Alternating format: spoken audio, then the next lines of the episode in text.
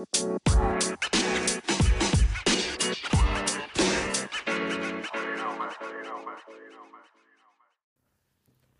and welcome back to the uh, Kicking Goals podcast.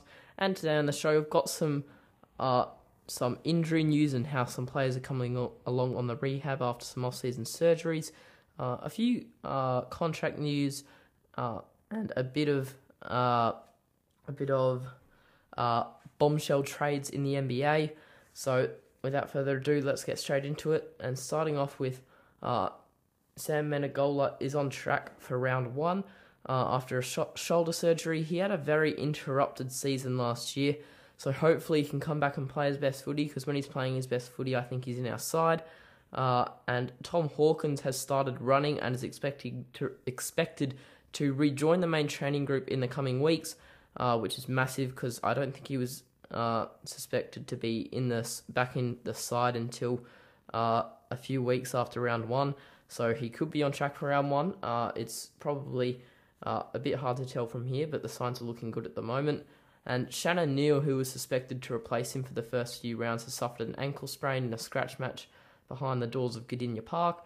Uh, it should be a pretty quick recovery for him, and he's young, so uh, he should be able to recover pretty quickly and get back on the uh, get back on the track.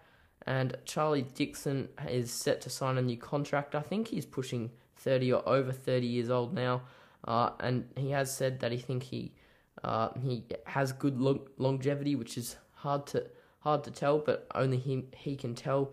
Uh, and hopefully he can play his best footy because when he's playing well, he's almost unstoppable at times. And I think he should be uh, good for Port Adelaide for a few more years to come. Uh, and now Jaidyn, this isn't really this is sort of news, but not really. I just thought I'd chuck it in here as Jaidyn Stephenson has been put in the possibles team for a practice match. So if you don't know, they have probables and possibles. Probables are, more likely to make the best 22, and the likes of I think it was Liam Shields and uh, a few of their other main midfielders like Ben Cunnington and Luke Davies Uniacke were in the probables, uh, and Cam Zurhaar. Uh, however, Stephenson has been put in the possibles. Uh, he didn't have a very good season last year, but I still think he would have been in their best 22. Obviously, this doesn't mean much because if he's training well and performing well, he'll definitely be in the te- top 22. Because when he's playing his best footy, uh, he's electric. So hopefully he can get back to that, and I hope he's had a good preseason. And some more North Melbourne news, but this time some more injury news. It's Jy Simpkin who left the match early due to hamstring tightness. Uh, sort of around that time where if you do a hammy now, you're probably not going to get back until around round four of the season if it's um, if it's a serious one. Uh, but if it's tightness, I think he should be fine to come back for round one and probably get back training in the next next couple of weeks if they want to be precautionary. And now a bit of a different one from Port Adelaide. Can Jason Horne-Francis thrive in a new environment? Now, there's no question about his talent. It's just, uh, I think it was his worth work ethic at North Melbourne that really got him low or got him playing not as well. He wasn't in the right environment. So hopefully, if he is in the right environment now, he can start to put in some more work and start to develop. And I think he can be a very, very good player. It's just a question of uh, is he uh, is his mentality right to do that, and is he willing to put in the work to do that, basically. Uh, and now moving on to will Junior Rioli be a sufficient replacement for Robbie Gray, and can he mix with Orazio Fantasia? Uh, obviously, it's very, very hard uh, to replace someone like Robbie Gray, but I think if anyone could do uh, or play a game like Robbie Gray, uh, electric and uh, kicking goals and playing uh, a bit more of a dangerous forward, not necessarily kicking five goals a game, but always being there and being present and having a massive impact. I think it's Willie oh, Junior Rioli. Uh, he's a very class player, and I think he will be able to help them through this season and get them into the finals.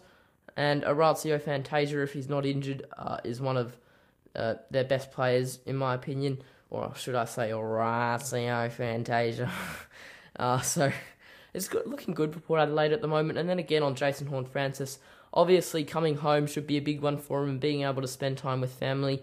uh, the lack of homesickness should help him a lot as well, and having uh, some more mentors in his life, I guess you could say, a bit closer to him. Uh, obviously, Alastair Clarkson probably would have been great for him, but I think even at being at home could be just as good. Now, moving on to how will Brodie Grundy and Max Gawn work? Now, there was rumours of a another bench or an added bench spot, so an extended lineup, but I don't think that's on the cards anymore. Uh, obviously, it, it's probably going to happen given my luck and my predictions, which are sort of uh, famous for being pretty bad. But uh, Brodie Grundy and Max Gawn, uh, it's because neither of them really play forward. They're both main ruckmans. Now, they sort of saw this with Sam Jacobs and Shane Mumford, which obviously on as high caliber players. Maybe Mummy was probably a very was a very good ruckman in his heyday, but they were both entering uh, the twilight of their careers, and they ended up playing one. Uh, one one week and one the next week, and then just alternating basically and not playing them at all. But I can't see that happening for either of these players. They're obviously going to have to start one on a bench on the bench or find another role for them to play while they're not in the ruck. Uh, if anyone can play a different position, I think it'd be Max Gawn, but not necessarily necessarily in the forward line. Possibly as almost a backman because he seems to be very good at taking intercept marks. Obviously, a ruckman uh, kicking isn't their best suit, but he looks like he can clunk them pretty well, and they could probably chuck him down back when Brodie Grundy's in the ruck, and he could have a real impact down there as well. And then if Brody Grundy was in the ruck, uh, I can't really see him playing anywhere anywhere else. Uh, they probably have to throw him on the bench. and now moving on to some other sporting news, mainly NBA. Uh, the first one being LeBron is now the NBA's scoring leader. I think it was 38,887 points or something like that. And so he scored 38 points to become the NBA's all time scoring leader against the OKC on uh, Wednesday afternoon, I think it was. So obviously, they ended up losing the game by three points.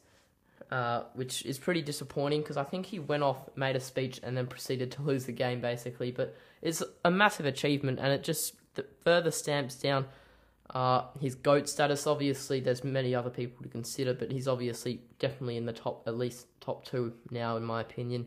Obviously, I'm not a basketball fan, but I think anyone would probably have to agree at this point. And now some trade news from the NBA with Kyrie Irving's trade to the Nets uh, which came a bit earlier in the week with Brooklyn receiving Spencer Dinwiddie, D- Dorian Finney Smith, a 2027 second round pick, a 2029 first round pick, um, which is unprotected, and a 2029 second round pick. And Dallas receives Kyrie Irving and Markieff Morris. Now, the big one on this trade was Dallas losing a lot of their, uh, I think it was front court, a lot of their defense. And obviously, when you lose someone like uh, Dinwiddie and Finley Smith, I've got no idea what I'm talking about in the NBA, but uh, I remember a lot of people saying that they thought they'd lost a lot of their defense. They ended up playing the Clippers today, and Kyrie was playing without Doncic, and they still managed to. It looked like they were in, in control of the game for most of the time. I was just keeping track of the score, uh, and it looks like they played well, and Kyrie Irving played well as well. It'll be interesting to see how he goes with Luka Doncic, given they both the sort of main players and they both like to have the ball in their hands, but I think they will find a way to make it work out. And another trade that happened, I think it was just today at the time I'm filming this, uh, the Lakers have traded Russell Westbrook in a massive three team trade. Los Angeles Lakers received D'Angelo Russell, who used to play for them, and Malik Beasley and Jarred Vanderbilt, and Utah Jazz received uh, Russell Westbrook, Juan Toscano Anderson, Damian Jones, and a 2027 future round pick, uh, for 2027 first round pick, uh, which is tied to the Lakers. And the Minnesota Timberwolves received Mike Conley Jr., Nico Alexander Walker, and two uh, second round picks. Now, I think the winners of this trade are probably, as of right now, the LA Lakers, but I have a feeling uh, Russell Westbrook, just out of spite, is going to start averaging a triple double again.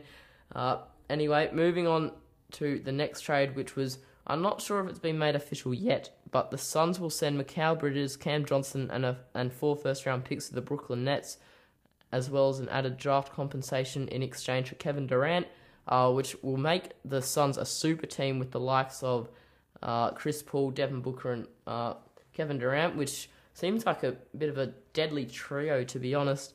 And I'm not sure if it says it, but I'm pretty sure uh, Jae Crowder was sent to the uh, Nets as well. And now it's time for the kicking goals segment. Okay, so now I think it's time for the fourth edition of this segment, starting to become a bit of a regular thing now. Who's kicked a goal this week? Uh, I think this one was probably pretty obvious. It's LeBron James uh, becoming the all time scoring leader in the NBA. Uh, I'll roll the clip here. It's just uh, an amazing feat for someone who's played for 20 years, and the longevity of that is insane.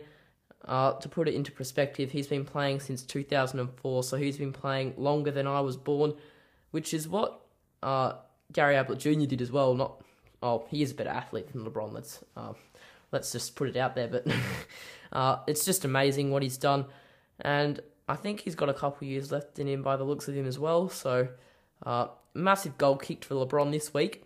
Anyway, thank you for listening to the podcast, and I'll see you next time on the Kicking Goals podcast. Thank you.